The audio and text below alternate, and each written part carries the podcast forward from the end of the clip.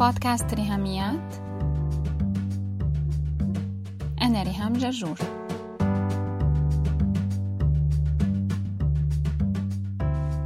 مرحبا هي تاني حلقة إلنا مع بعض ببودكاست ريهاميات. واللي فيها رح نستعرض ولو سريعا عناوين عريضة للموضوعات يلي رح تكون عم تغطيها الحلقات الجاي. بس بالبداية حابة أقول ولو خلفية بسيطة عن اختياري للهجة السوري تحديدا آه، مو المصري ولا العربي الفصحى ولا الإنجليزي. أنا اخترت السوري لأني ببساطة بفكر بالسوري. ومن البداية من لما بلشت خطط أني أعمل بودكاست كان أهم عنصر أو صفة للبودكاست أنه يكون طالع من قلبي ويكون حقيقي.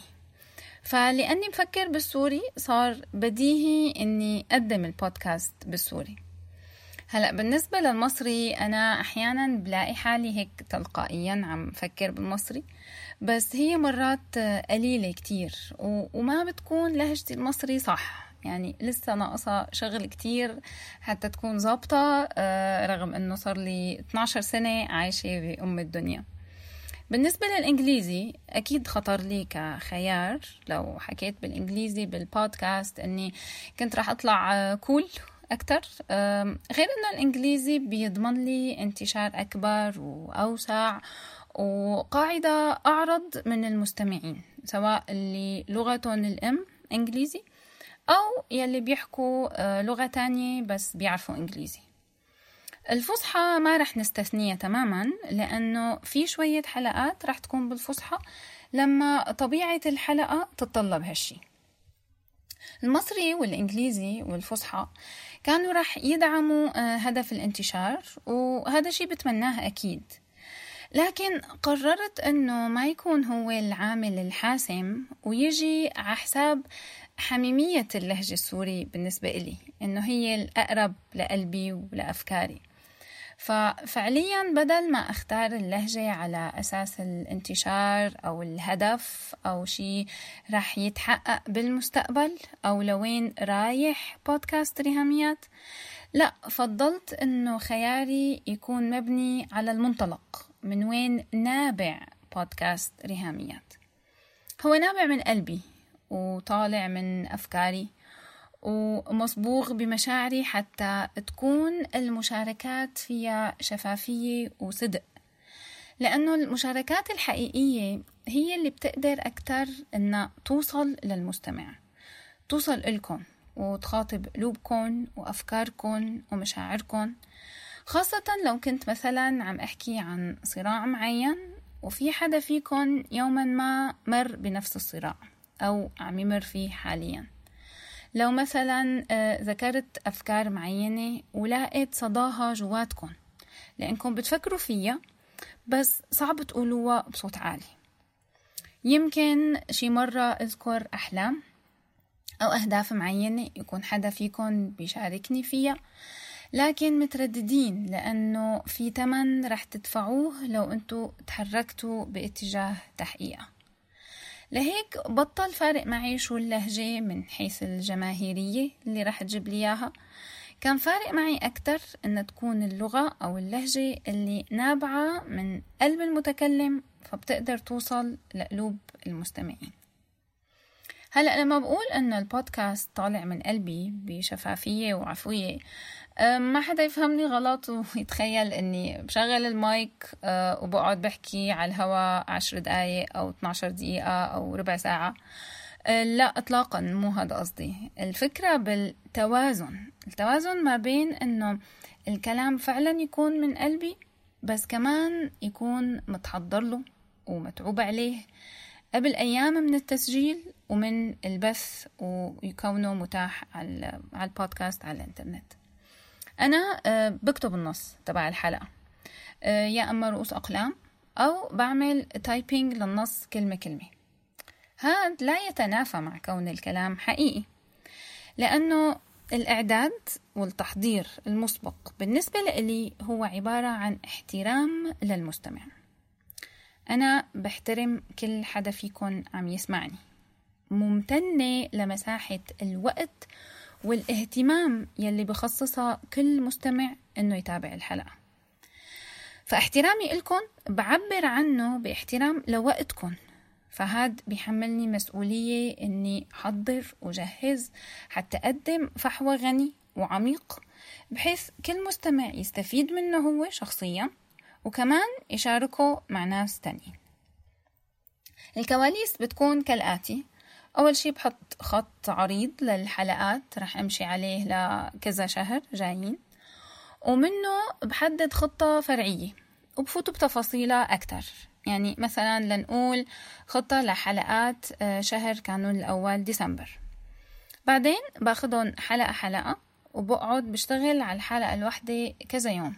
وبعدل بتفاصيل النص لحتى يكون وصل لشكل نهائي آه، جاهز للتسجيل. بعدين بسجل وبسمع الحلقة. بشوف وين محتاجة آه، أقطع منها أختصرها بحيث التزم بال 12 دقيقة أو maximum ربع ساعة. وبعيد التسجيل أحيانا لمقاطع معينة لو كانت محتاجة تتعاد. الشكل النهائي ببعته لصديق متخصص وشاطر بالصوتيات. هو بيعمل ال sound editing فبتطلع الحلقة بأفضل صورة ممكنة. ودايما أكيد في مجال للتطوير والتحسن آه، سواء كان بالشكل أو بالمحتوى. خبركن على سر. كتابة النص كمان بتساعدني إني أتدرب أحكي ببطء وأحكي بوضوح. يلي فيكم بيعرفني بيعرف إني سريعة كتير بالحكي فالبودكاست فرصة إني أتدرب أحكي أبطأ. متذكرين كيف جاوبنا على لماذا بلما لا؟ كمان فينا نجاوب على ماذا بأنه نعدد المواضيع التي لن يتطرق لها بودكاست رهاميات مثل كرة القدم السياسة الدين الفيزياء.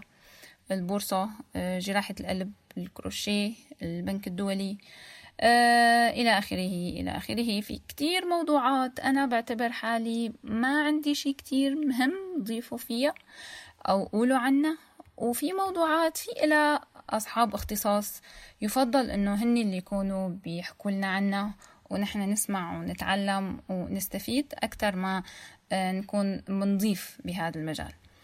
فالموضوعات تبع بودكاست ريهاميات معظمها رح يكون بهم المرأة الناطقة باللغة العربية. جزء من هالموضوعات رح يكون في صلب اختصاصي ودراستي بالجامعة عن التربية وعلم النفس.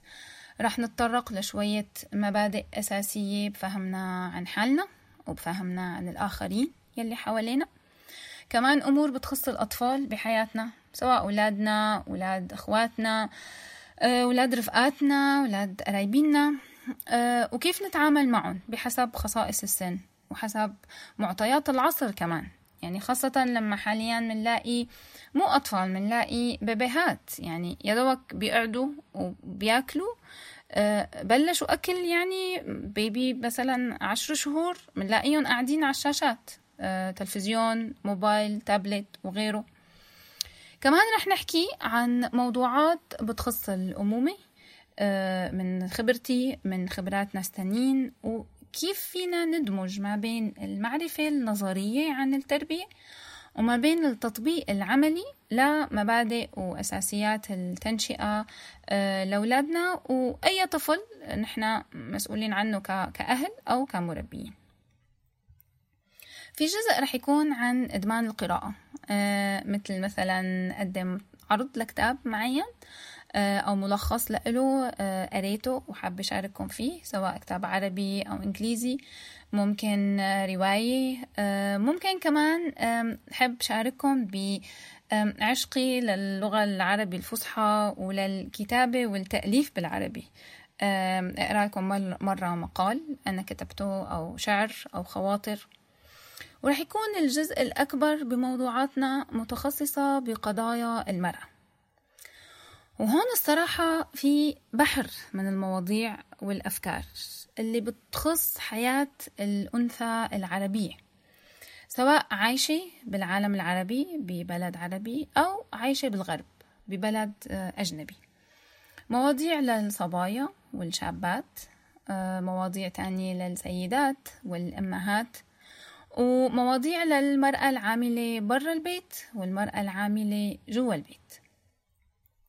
لهيك كتير مرات رح تلاقوني عم أحكي بصيغة المخاطب المؤنث. عم قلك أنتي. عم قلك أنا حاسة فيكي. عم قلك بشجعك تجربي. عم قلك إنك بفكري وببالي. عم قلك إني بحب أعرف أخبارك. عم قلك إن أنتي مهمة. عم أسأل حالي يا ترى هل أنتي لاجئة أو مهجرة أو نازحة أو مغتربة ببلد تاني غير بلدك؟ يمكن تكوني طلعتي من بلدك بإرادتك بس يمكن تكوني طلعتي غصبا عنك. يمكن تكون غربتك مؤقتة وراح تخلص أو غربة دائمة. يمكن تكون داخلية أو خارجية جوا البلد أو تركتيه لبلد تاني مختلف تماما مو مجرد غيرتي من منطقة لمنطقة. ويمكن تكوني حاسة بالغربة رغم إنك ببلدك وبين عيلتك وسط أهلك وناسك. يا ترى شو هي التحديات يلي شايفتيها قدامك؟ شو هو الشي يلي بتلاقي فيه شغفك كيف تحلمي إنك تحققي ذاتك وتوصلي لأهدافك؟ هل أخذتي خطوات بهذا الاتجاه ولا لسه خايفة مترددة؟ لسه أنت بمرحلة التعرف على ذاتك. عم تستكشفي أنت مين. عم تبني هويتك. عم تحطي رجلك بأرض ثابتة وتكوني أساس عليه تكملي وتشقي طريقك بالحياة. يا ترى شو هي الأمور يلي بتكسرك؟ يلي بتوجعك من جوا اللي بتجرحك يلي بتحرم قلبك من إنه يفرح ومن إنه يغني. شو هي الأشياء يلي بتنعشك وبتلون أيامك وبتضيف موسيقى وفرح وبهجة لساعات يومك ولحياتك؟ مين ما كنتي؟ من وين ما كنتي؟ وين ما انت هلأ حاليا؟ طالما إنك بتحكي عربي وعم تفهمي كلامي هلأ معناتها هذا البودكاست إلك. وبتمنى أننا سوا نقدر نخلق من خلاله مساحة تعلم واستفادة. مساحة كمان للقبول والمشاركة.